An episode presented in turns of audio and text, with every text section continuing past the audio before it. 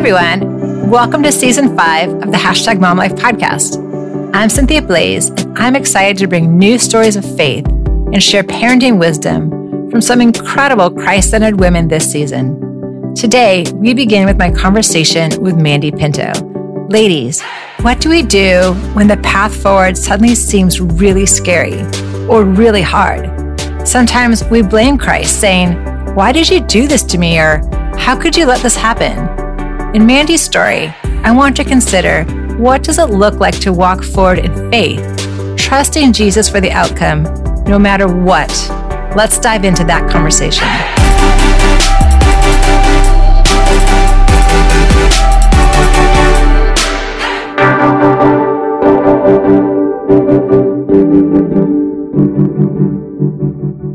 Today, I have with me a new friend of mine, Mandie Pinto who is a worship leader and mom to two beautiful girls. I have gotten to meet Mandie at family camp at Forest Home Christian Conference Center as she has led worship for at least two of the years during the weeks our church has been there. Mandie walks around with this cloud of peace around her. It's tangible. You notice it and it is beautiful. Mandie has learned this peace by learning faith and she has had to learn faith through some really challenging circumstances. Today, Mandie is going to share with us her story of it having her faith grow through her daughter being diagnosed with a brain tumor when her daughter was eight. Ladies, Mandie is a woman who has learned wisdom through hard circumstances. And I am so excited to share her story with all of you today. So, hi, Mandie. Hi, everyone. I'm so thrilled to have you share your story today. I am so impressed with the way you have walked through this season with wisdom and grace, and I am ready for some major Holy Spirit mic drops through you today. But before we dive into your story of walking through uh, your daughter Bridget's cancer, I would love to just get to know your backstory a little bit. So, I believe we learn greater faith through smaller steps of faith, and I can see the Lord fully prepared you to handle Bridget's cancer with faith. So I want to little learn a little bit about how you learned faith before then. So tell us about yourself. Where are you from? Where did you grow up? Well, currently I live in Santa Clarita, California. I grew up in the San Fernando Valley and um, Christian background. However, my parents were not saved. Um, I, they put me in Christian schooling because they were afraid of me taking the bus. And so I learned about Jesus. I was three years old and I asked him into my heart. And I felt like ever since then, the Lord has had his hand on me. And uh, later in life, my parents um, accepted Christ. Um, they are Christ followers. Um, but I learned about the Lord through my school and later on in church and growing in my faith. And I was called into music ministry by the Lord when I was 14 years old and have been serving Him ever since. That's so cool. Now, were there any instances or experiences that caused you to grow significantly in your faith, like after um, becoming a Christ follower? Yes, absolutely. Um, there was a certain time in my life, um, my family walked through a very difficult time. And it was a time where none of us had control over anything. And I believe that was the moment that my faith was strengthened, where I learned that I served a God who truly could be trusted. And He walked with me the entire journey and beyond. And I learned so much about this loving Father that we have that he never abandons us in the middle of turmoil or challenges. And so I believe that God builds upon those moments so that when we have greater strife or difficulties in the future, we can look back and remember his faithful hand. And so even though that moment was very difficult in my family's life, it allowed me that when other trials came, I could see and recognize that God still was in the midst of this very hard time and that I could believe him, not just believe in him, but believe him when he says that he will never leave me or forsake me. Amen. You did tell me that there was one really hard circumstance you walked through with a friend prior to Bridget's cancer that really set you up to trust the Lord when you received the cancer diagnosis. Now, we want to be respectful and obviously not share anything that would be harmful to anyone else, but Could you share a little bit about that situation and how you learned faith through it, how it set you up?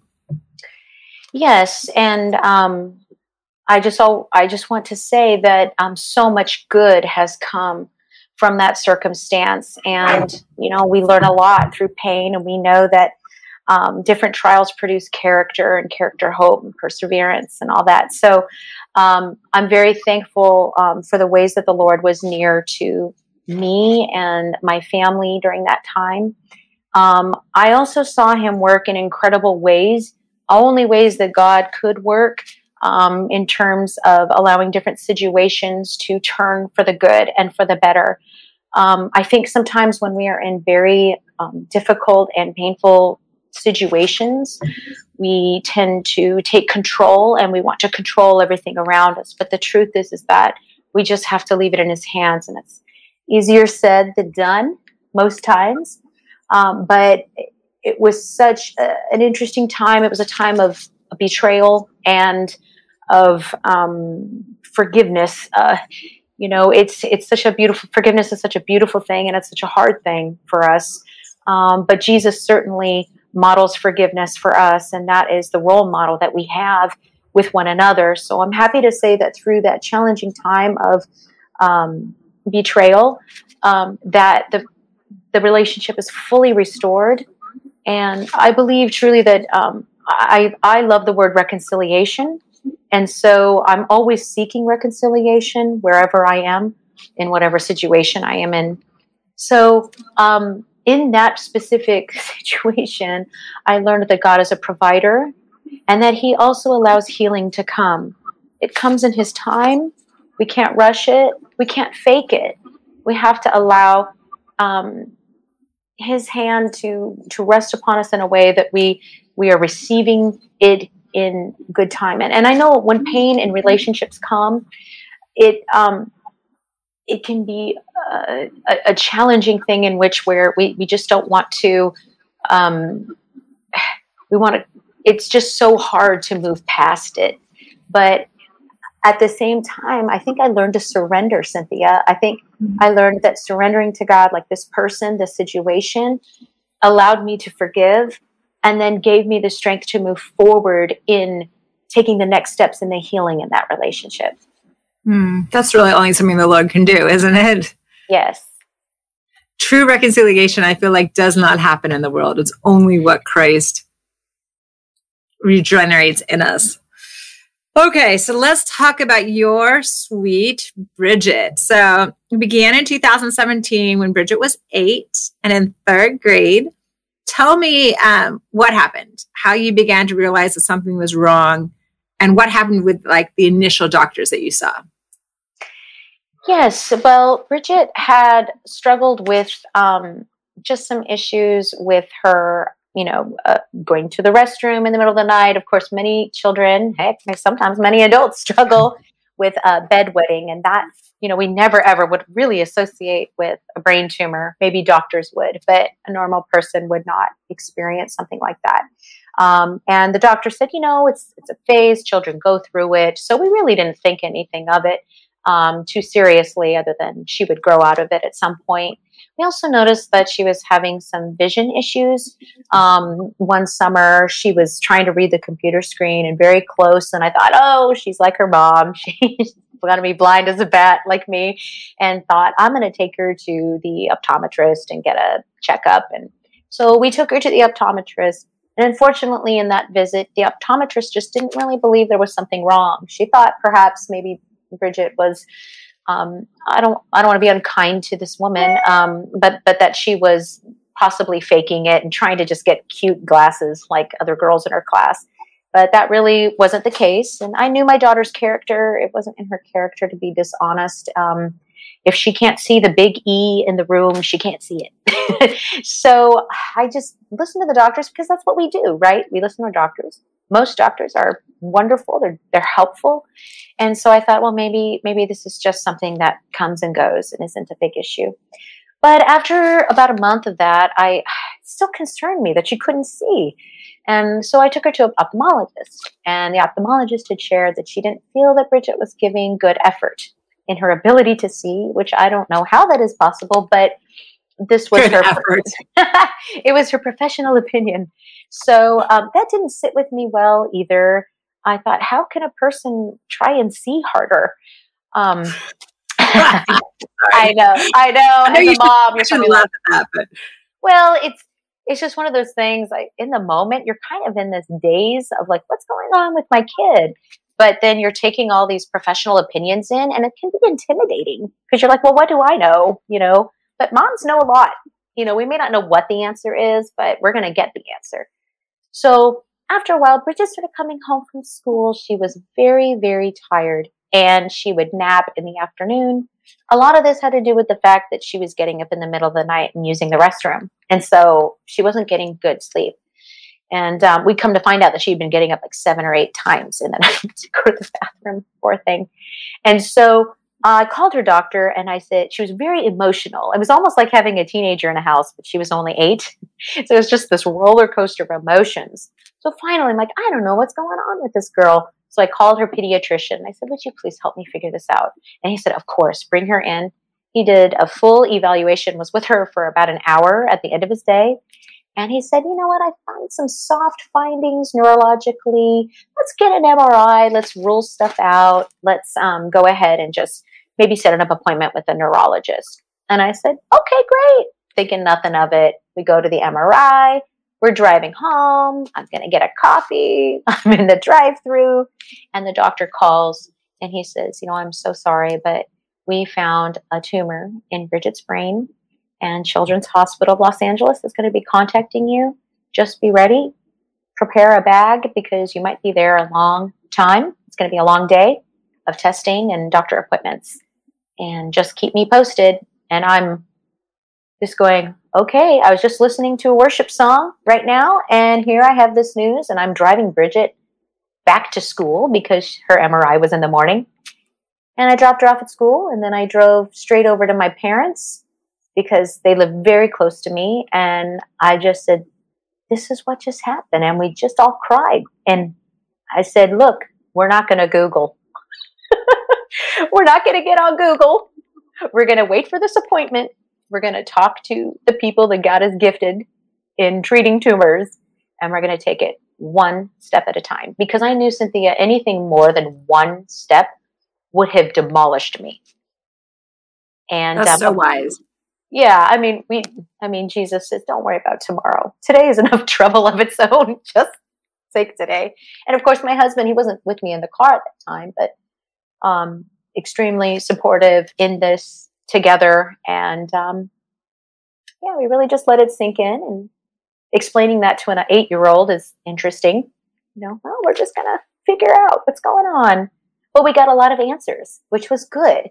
How many people are just waiting for answers? About what's troubling them in their body. And we just feel very fortunate to have known that news and then take the next step. So at first, you got the information it's a tumor, but you thought the tumor was benign, right? That was the in- initial information. Okay, so pick up the story there. So then what happens next? So she goes into surgery. Is that what happens? Correct. She goes okay. into surgery. The doctor comes out, says surgery went great. Unfortunately, we weren't able to remove the tumor because of the texture of the tumor. So the more kind of like a like a meat texture it is, the harder it is. And because it's in the brain, it's hard when you have all the tendons and the, the um, vessels and everything around the brain. You don't want to mess around with that too much. So he said, so we biopsied it and, and we're going to treat it with medication. And we thought, great, and so he says, We're just going to wait the test results. And we're like, Well, fantastic. Surgery was a success. We'll kill it with, you know, medication. She's recovering in the PICU. We're good. Well, two days later, they come in and he has these beautiful doctors walk in with him and he goes, Hey, so good news. Bridget has germinoma. And we're like, Great. We're like, what is what's that? Yeah, we, we didn't even ask that. He was so happy that that's what she had. Um, and he's like, you're going to be in excellent hands. Here's your oncologist. Here's, you know, their, you know, nurse practitioner and they, they're wonderful people and everything's going to be great. And I'm like, great. And then Jeremy, my husband and I, we walk in to meet with these doctors in their office. And it turns out that, you know, as the doctor's talking, he's like, now this type of cancer. And we're like, whoa. What? hold up. Bridget has cancer. Like I think he went to the bathroom. It was like one of those total like TV show moments. You know, he leaves the room for a sec, and we're like, oh, "Bridget has cancer." Oh my gosh! Why didn't anyone tell us? You know, they did. It was just in doctor terms. And um, he walks us through what what her next treatments would look like and what she would encounter over the next several months. And so that included um, uh, chemotherapy and um, radiation. Okay, so now you've got this cancer diagnosis. Mandie, how are you feeling at this point? Well, like any mom, a little nervous, a little scared, trying to be brave for their child, trying to wrap their brains around the fact that they're one of those parents walking through sickness with a child. That that was really strange. But I think the question you asked me at the very beginning about walking through a trial, you know, Mandie's big trial number one, I think I knew within my heart if I don't walk this out with Jesus, then everything I've ever believed about him and um, held on to uh, is a lie. And I just knew that I did not want to be somebody that did not trust Jesus. It's not that I wouldn't have hard days. And we even told Bridget, Bridget, you're going to have hard days. You're going to have moments where you are just in pain and you don't feel good. And that's okay. Like, you don't have to just truck on, brave through this, and just not acknowledge those things. But we are not going to walk this without Jesus. And my husband and I, we just looked at each other and we're like, we're not doing it without him. He's our everything. And we're going to make sure not only that we ourselves are assured of that, but that everybody we know knows that as well. That's awesome. Um, you also told me that you did have some anger at this ophthalmologist. Can you share a little bit about that? Yes. Well, when we went and had a visit with the Children's Hospital ophthalmologist, who's a specialist, obviously, in children's ophthalmology, he shared that Bridget's eyesight would not return. And so when I heard that, I was very upset because what's going through my mind is wait a second, I did the right thing. I took her to the optometrist. I even took her for a second opinion. And I and we did everything possible and they and they told us that nothing was wrong. And now my daughter's vision is affected for the rest of her life because of their incompetence. And I was angry. I had to act, actually excuse myself from the room. Um, and I just cried. I sobbed in the bathroom, but it was like an angry because cry. they told you if it had been found earlier that her vision may not have been impaired the rest of her life. And you're like, I Correct. tried to find it earlier. Yes. And so I felt like a failure that I, I did my daughter a disservice. I also was upset at these doctors. And what ended up happening was um, there's a prayer warrior friend of mine named Jane, and she actually um, had become such a, a, a just a, a, resource for me spiritually in this time. And I reached out to her, telling her about my anger, and she said, Mandie, you must forgive right now. You can address this later with this person, but you must forgive her now because Bridget needs a mama that is healthy spiritually, mind, soul, strength, body. Everything is good to go. And you need to be at your best. And you can't do that if you don't settle this within yourself right now. And I said, okay, I'm going to do it as hard as it is. And I did. I said, Lord, I forgive this woman. And I, I, it's not wasn't instant, Cynthia, but it was over time. I felt total peace about it. And then I'm happy to say Bridget just had an ophthalmology appointment last week in which the doctor said that her vision has improved. And right after, yeah, and then after her surgery, after her radiation, he said, Wow, this is quite spectacular and unexpected and marvelous, but um, Bridget, you've received some of your sight back. And he wasn't even expecting that himself. And so I, I knew, we all knew it was the hand of the Lord. And of course, wonderful treatment, but um, we know it is the Lord that gives those to think of those treatments. You so. also told me that you bravely went back and met with that initial doctor a year later. Can you tell us about that? Yes. Every mother's like, yeah, you know. uh, No, yes, I did. And um, I actually brought my mom with me, um, not to be intimidating or anything, but to be a support to me. And actually, my mom said she probably would have been a million times more vocal about it. so she's like, it was hard to just sit there and not say anything. Uh, but I just shared with her, I said, you know, I don't know if you remember our, our appointment from a year ago and just kind of refreshed her memory. And I said, this is what you wrote in your chart about her. Do you see that, that you wrote in the chart that that basically she was being untruthful about her vision. She goes, Yes, I see that. And I said, Yes, well, I just want to make you aware that Bridget actually had a brain tumor. And um, I did take her back to her pediatrician because I just, it wasn't in her character to be dishonest. So I, I continued. And at first, the optometrist, and I understand, she was very defensive. But my, my reason for coming to her was not to condemn her, was not to shame her, but was actually to help bring to light like there might be other children. I'm only here to tell you that there might be other children that have this issue. And I just I'm just asking you to just remember Bridget. Just remember that one case where, oh my goodness, okay, I'm not saying anything, but I'm going to refer them back to their pediatrician because there could be something I cannot see. When I talked to the ophthalmologist at Children's, I asked him why couldn't they see what he saw? And he said simply, it's just because they're not trained to see what we see. So I don't blame them. And uh, I, I actually showed her pictures of Bridget. I said, I just want you to see how well she's doing. Because I didn't want this doctor to carry around, well, any kind of guilt or anything like that. I wanted her to know what God had done and that I didn't hold any bitterness against her. And I think that's really important, especially as women of God, we have to do a better job of communicating clearly what we feel, what's right, but then offer again. It's that word reconciliation, right? And uh, and actually, I could just see this woman's demeanor softening, and she's like, "Oh wow!" When she saw the picture of her, and like, "She's doing great. She's doing great." And she was like, "I'm so happy to hear that." I said, "Well, thank you for your time, and I just hope that um, this will just be something that you can use in your career." And she was grateful for the time. So I think sometimes we think it's going to be this big old blowout, but sometimes I think God just wants to show himself to somebody in that moment. But we have to be ready as believers. We can't be the ready to pounce on somebody. We we have to have that wisdom. And I'm not saying I was perfect at it, but that wisdom to say, all right, this is how I'm going to handle this situation because I am a representative of Christ first. Totally. That was a beautiful grace you've extended. You know, something I will actually tell um, my kids sometimes.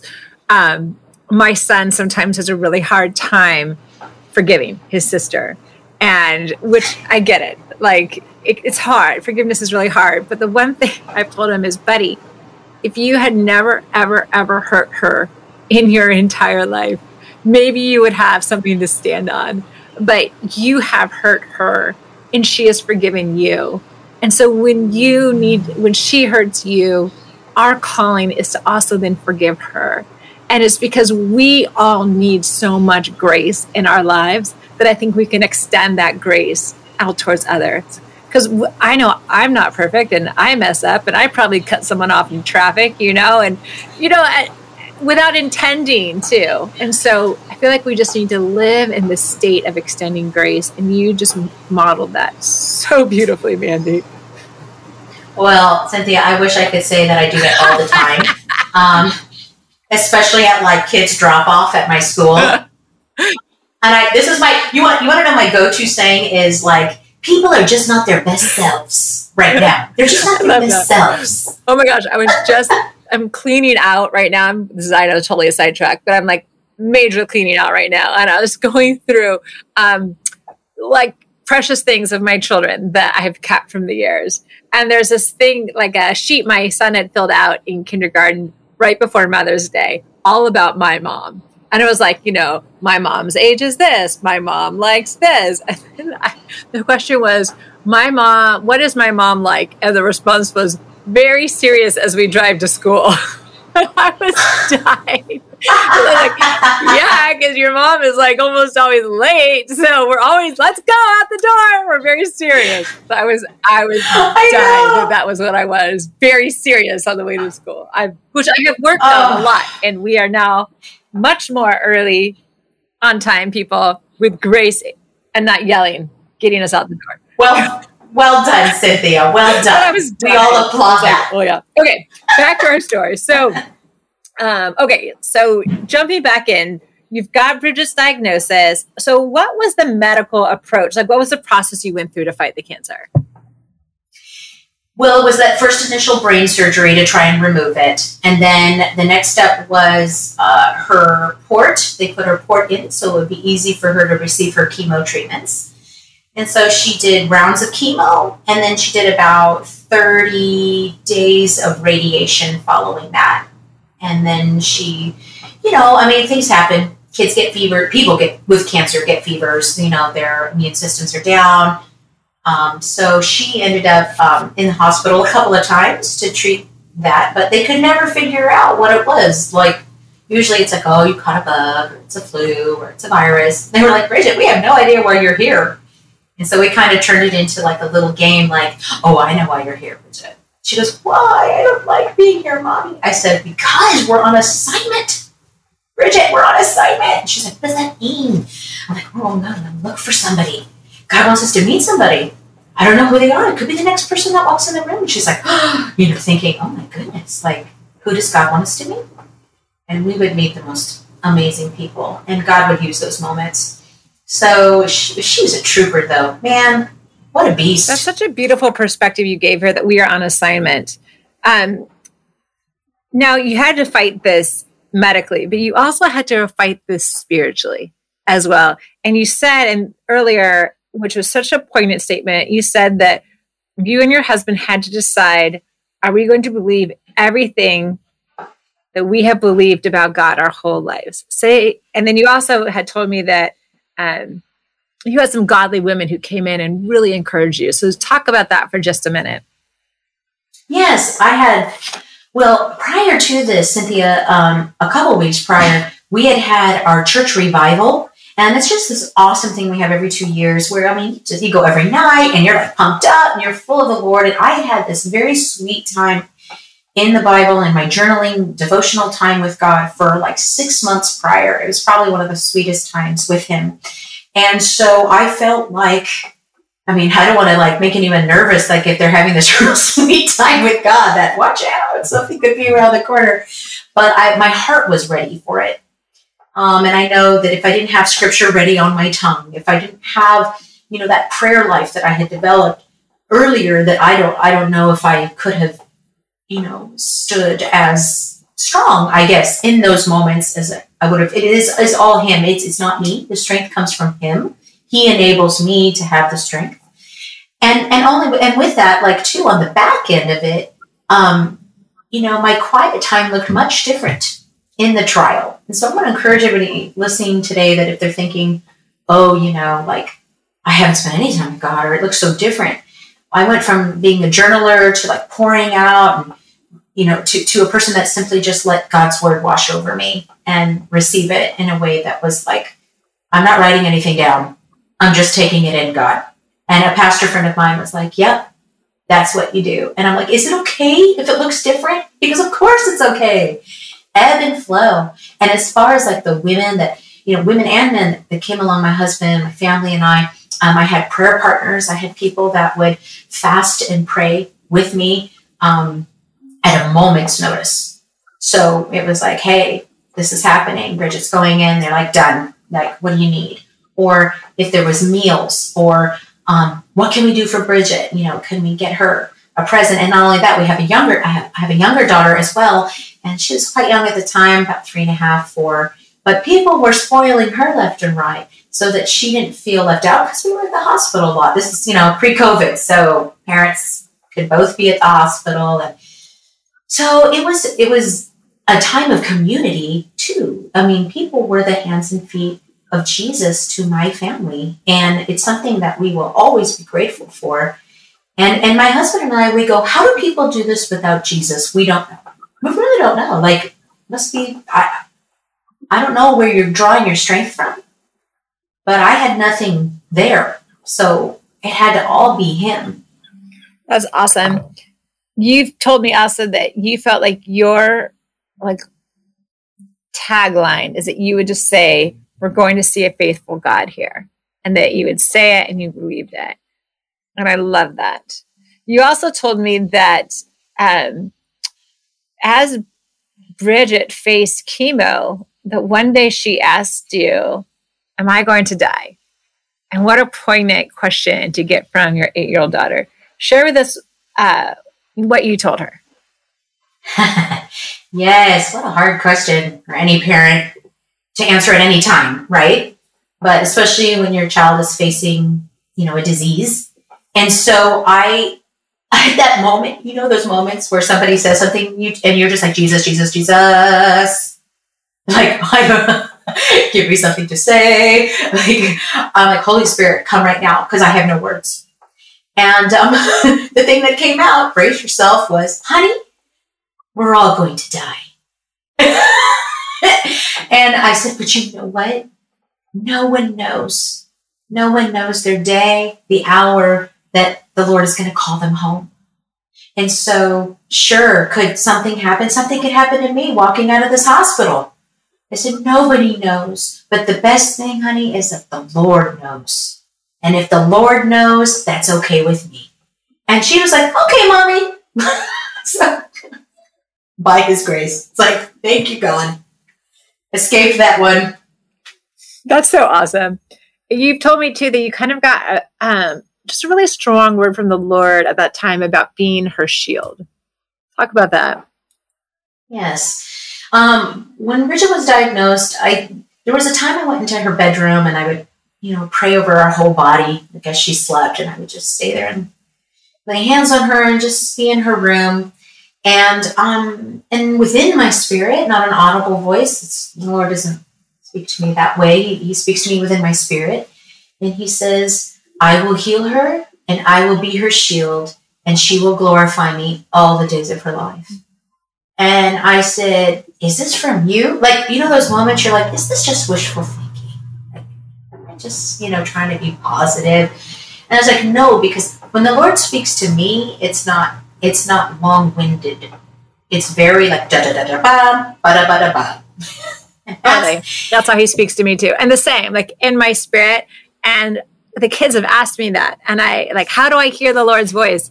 And this is, hard, I mean, it's not an easy answer, but it's just, you know, when you know, you know, when you are in tune and you just know there are these moments where you get this word in your spirit and you're like, that was just different and and you know it's just that impression of the Lord upon you at that moment. So um, I love that. And yes, you also told me that you saw some major miracles during the treatment period and had some huge blessings too. Can you share a little bit about the miracles and blessings? That's my favorite part. Yeah. um, the, the, miracle, the miracle in it itself is that Bridget is three and a half years cancer free. All glory to God. Yes, and we are so grateful. Um, but along the way, there were a couple different things that happened. So when Bridget started her first chemo treatment, um, we had a wonderful nurse with us, very experienced, had been around in nursing for many, many years. She says, Hey, I'm just letting you know I'm going to stand right here because she's going to have an allergic reaction. And Bridget's like, her eyes are like, you know, saucers looking at me like, What? And I was like, So what kind of things can we expect from this allergic reaction? She's like, Well, she may not be able to breathe. Um, she might break out in hives. Might, uh, okay, pleasant. And so I'm sitting there and looking at Bridget like, Help me, you know? and so as I'm sitting here, the Lord says, my spirit again, she will not react. And I'm all, how do I communicate this to Bridget when I don't even know if that's just my own thinking and wanting or if that's the Lord?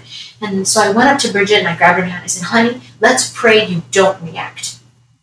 And she goes, okay, mommy. And this nurse probably thought, okay, lady, we'll see what happens. And so we prayed and, um, 10 minutes go by, 15 minutes, 20, half hour. The nurse is there. She's like, uh, I don't believe it. She was never in my life, in all my nursing career, have I ever seen a child not react to this chemo. She was, but she was, but don't don't think it's not going to happen again. Don't think that you know this is going to be every round because it's not. But Cynthia, it was every round, and that was the evidence of the Lord being her shield She also did not, another miracle is that she did not get ill. So uh, I know I mentioned earlier she went to the hospital, that's, but that's because she spiked a fever. But she never, um, you know, it's very unfortunate, especially with chemo, that children or anybody with cancer lose their appetite. They get very ill stomach wise. She, she didn't have any of that. In fact, she would go in and they would tell her, Bridget, your, your, your blood cell count, it's, it's low, honey. You need to get some, uh, it's almost time for a blood transfusion or platelets. And, and she'd be like, oh, okay. And they're like, but I'm looking at you. And it's like every other child that we work with is like asleep on this bed before we even examine them. They're lethargic, and you look like you're ready to go out and play ball or something. And she's like, "Oh, I feel great," you know. And they're like, "Well, we need to watch it though, because." And then there were many, there were times, you know, they were like, "Bridget, the numbers are just too low. We know you look great, feel great, but we have to give you these platelets." And she's like, "Okay." And so those were other little things. She did lose her hair, but she, she, man, she wore those. She, we asked her, "Do you want us to kind of cut those little like stragglers?" She's like, "Oh no, I love it." So we're like, "Okay, girl, you rock it. You rock your hairdo." And um, and now her hair is like totally beautifully grown back. But she was a trooper, and even my youngest daughter, she's kind of a hoot. You know, she's you never know what she's gonna say about stuff. And when Bridget's hair came out, it came out in like clumps, you know.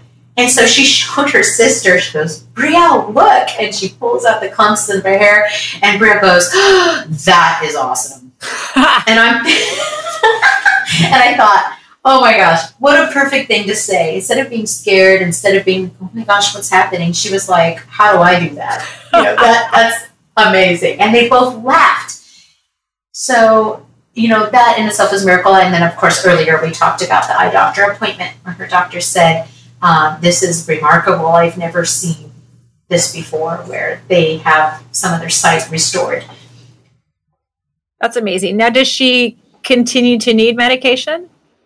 Yes. Because the brain tumor was on her pituitary gland, it has affected her thyroid and her stress levels and her growth hormone. So, right now we're working on, um, she is taking the growth hormone and some medication to help with some of those other things. That's awesome. Um, you told me that you saw people attempt to fight their child's cancer without Jesus, um, but that doing it with Jesus changed everything for you guys. Um, would you say more about that, and then also mention the the cancer camp you all went to? Oh yes, brain tumor camp. Who knew it was a thing? You know.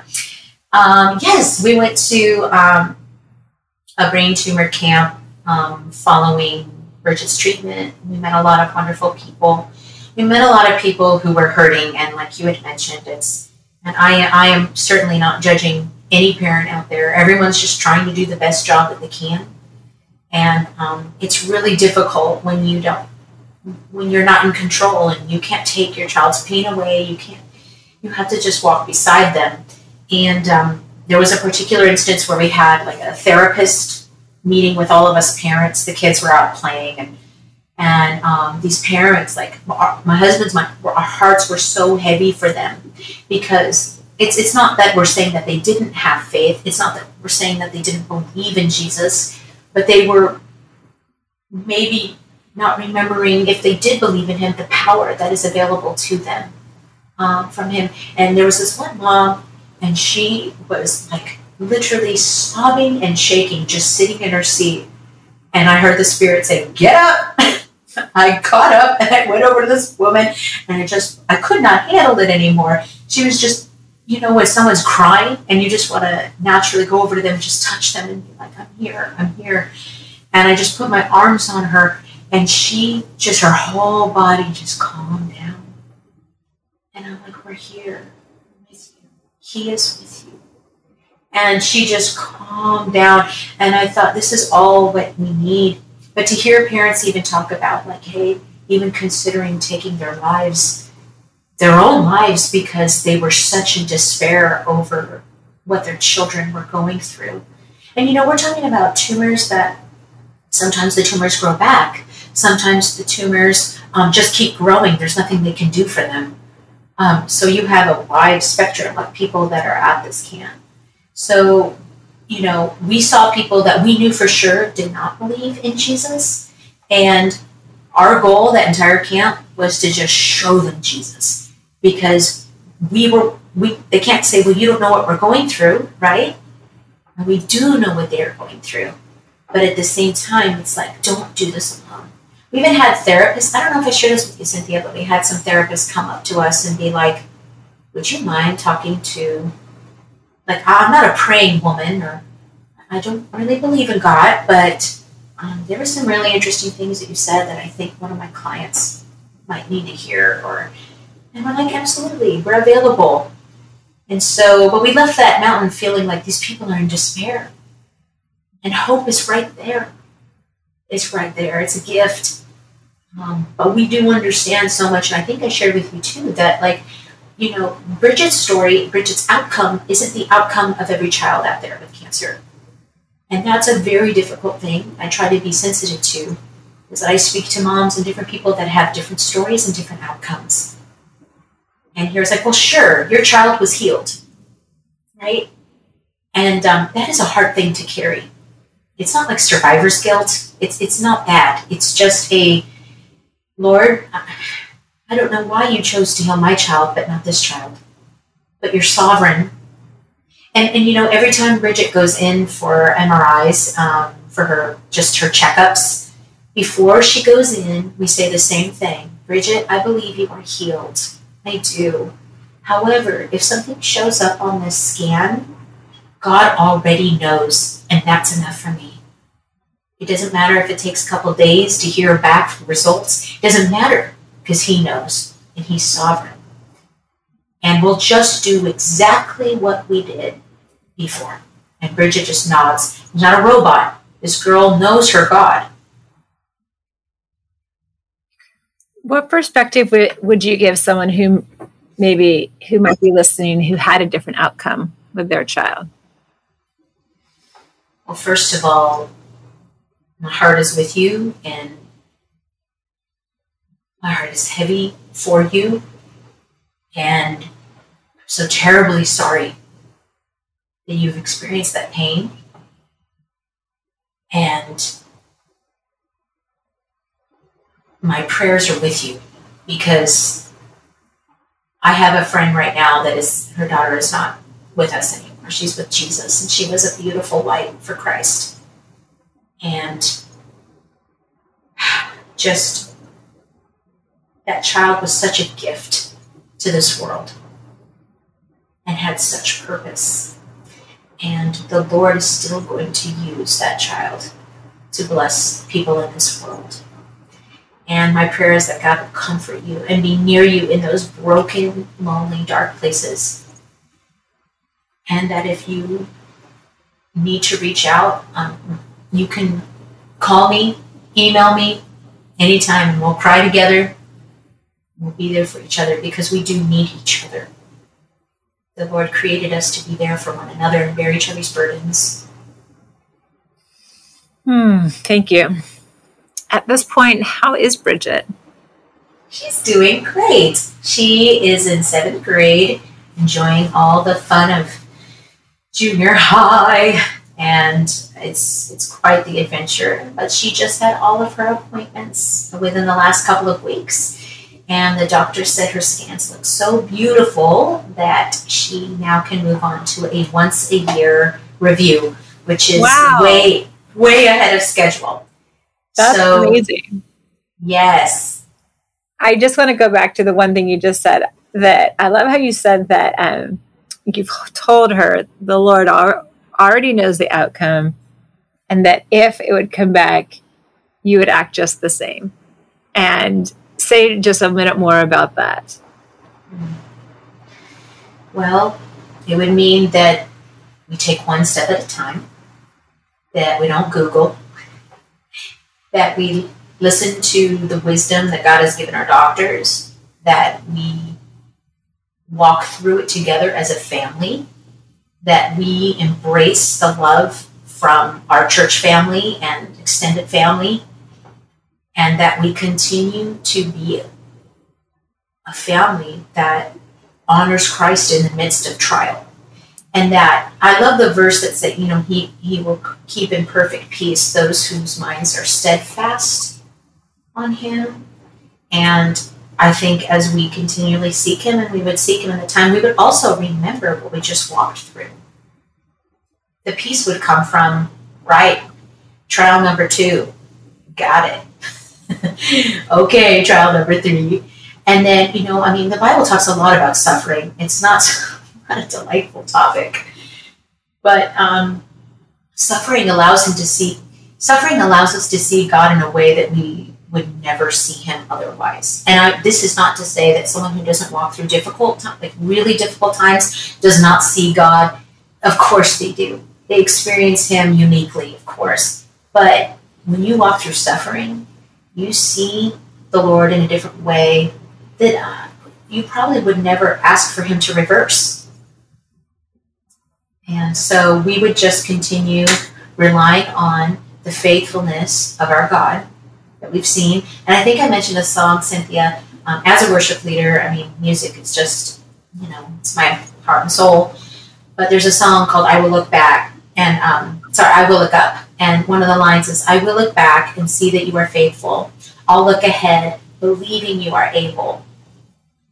And so we would just cling to everything we've learned about God in the past, but also believe. We would believe for it. We would believe that He would make ways where there are no ways, and that He would be able to do impossible things just like He did before. Again, another song, Do It Again. He would do it again. I love that song. I do too. And so that that is that is what we would do. And it's you know, I, a lot of parents, can I just speak to parents walking through this, is that, you know, they get this thing called scanxiety, which is anxiety about scans every three months, six months. I totally understand. This is a real thing. You're, it's almost like you're faced with the possibility every three months of seeing something on those scans. I am telling you, it's just, it's not worth the time and the energy to be worried about those things because at the end of the day, God already knows. And so it's it's just if you can take that moment, take it captive, make it obedient to Christ, lock it up, lock up the fear, and just take the next step. Okay, we're gonna get the scan. Let's just start there, and then move forward.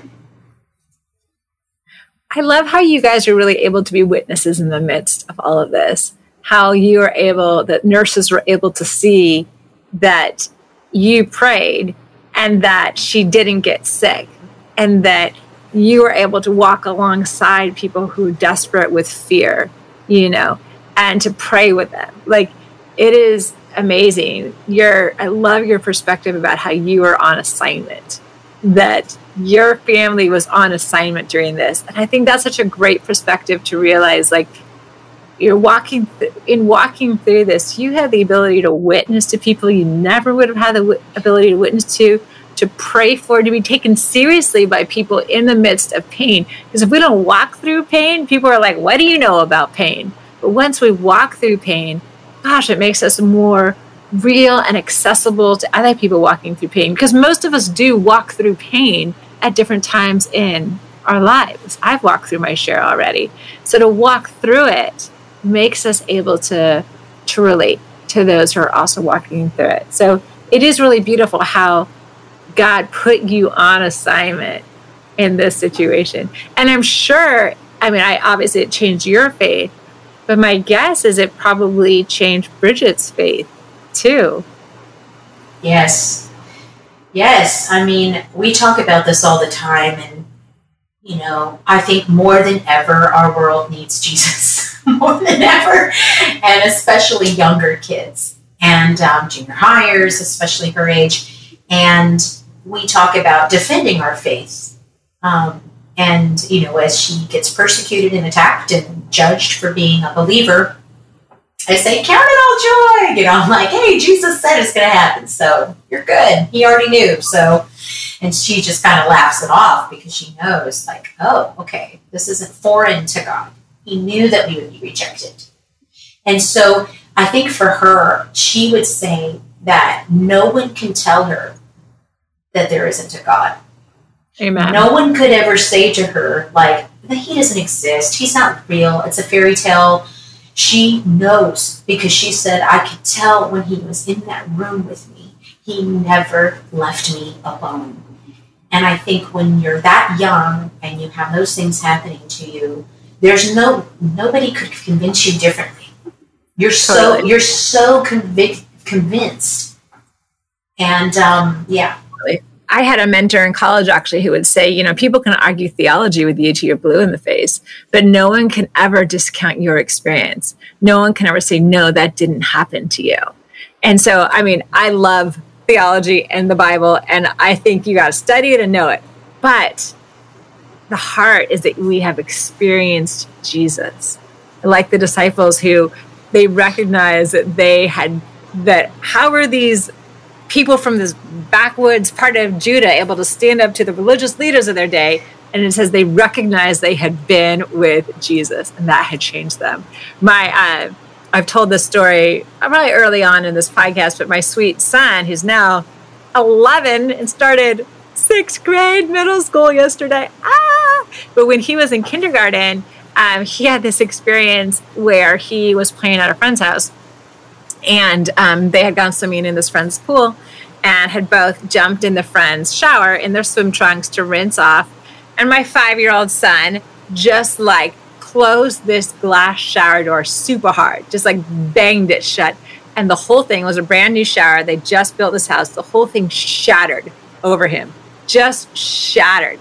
And um, what was interesting about it was that he did not get any cuts at all after it shattered. He ended up getting scared, kind of freaking out, jumping out of the shower, slipping and cutting his knee and his toes in that time. And unfortunately did have to go get stitches. The sort of hilarious part about the story is it was my birthday weekend so i was getting a massage when this happened. Of course. this, of course i was. So i get this text when i'm out of my massage from my husband saying um, so don't go home but come straight to urgent care and i'm like what you know there goes all the effects of the massage but the next day I was lying in. I, he's, you know, he got stitches. It was hard, but it was painful, but he's okay. So the next day, I'm lying in bed with him at night, and we're kind of like chatting about it. And He goes, "Mom," he goes, "I didn't get hurt when the glass broke yesterday," and I was like, I hadn't really sort of thought about it. I was like, "You're right. You didn't get hurt when it broke over you." And he said, "Mom, it felt like there was an iron umbrella over my head." He said, "It was God." And so my five year old had this experience of literally feeling like this metal umbrella was over him wow. and protecting him during that whole thing. And so I've told him that exact same thing. Axel, no one can ever take away that experience from you. You, as a five year old boy, experienced the Lord's protection in your life and you know that it was real and that no one else can have any like way to explain why the shower door that's literally shattered over you didn't touch you not until he freaked out. But um, so that was uh, same kind of thing. I think those experiences of God are so powerful for us and so powerful for our children. And oftentimes it seems that they happen through some adversity. And so being thankful for those moments that we do really experience Christ in the midst of adversity is a really powerful thing. Yes, absolutely. I'm, I'm glad your son was protected. I'm glad that he experienced yeah. God in that way. Yeah. Um, because you know some people look for those moments their whole lives, not not to yeah. you know have something bad happen to them, but to have witnesses and um, evidence of God's protection in their life. And I totally agree. And and it just shows me that God is alive and well and working in our lives. We have to be able to want to see it. Um, you know, like I, I think like if, if we're not looking for it, if we're not looking mm. for hmm. Him and seeking Him with all of our heart, we're going to miss out. Um, but when but when we're open to it, we're like, God, show me yourself in this moment. He will every time. Amen. Well, thank you so much, Mandie. Thank you for taking this time to share your story, to encourage us. Um, I'd love if it's okay to end by just praying for us, your sweet Bridget. Thank you. All right. Uh, Jesus, we thank you for the powerful work you have done in Bridget's life. And thank you that you have healed her. And we ask for continuous strength, life, and healing for this sweet Bridget. And we ask that your hand will continue to be on her in a powerful way and in Mandie's, and that you will continue to proclaim your word and your faith and your your truth and your goodness through this family. And we pray that they will continue to grow closer to you through this process. We pray that your hand of healing and covering will be on Bridget, that this cancer will not return to her, and that she will walk in perfect health um, all the days of her life. In your powerful name we pray. Amen. Amen. All right. Thanks, girls. Love ya. You too. I love Mandie's perspective that she and her family are called to be ambassadors for Christ in any and every situation. Thanks for listening, ladies. Join us every other Friday as we post new episodes of the hashtag Mom Life podcast. Faithfully raising our kids to follow Christ is a huge challenge. Staying calm in the midst of the crazy is a huge challenge. My hope is that these conversations encourage you, ladies, as you seek to faithfully follow Jesus and as you seek to raise kids that do the same. If you find these podcast conversations encouraging and helpful, please subscribe share them with a friend, and give us a positive review on iTunes. You can find out more about today's episode, show notes from our discussion, and listen into past conversations at momlife.ljpress.org. Hashtag MomLife is a ministry of La Jolla Presbyterian Church. Today's episode was produced by myself and Justin Kent, and I'm your host, Cynthia Blaze. I pray that each of you ladies experience Christ's deep love for you today and that you can be his ambassador today loving, encouraging, or blessing someone along the way.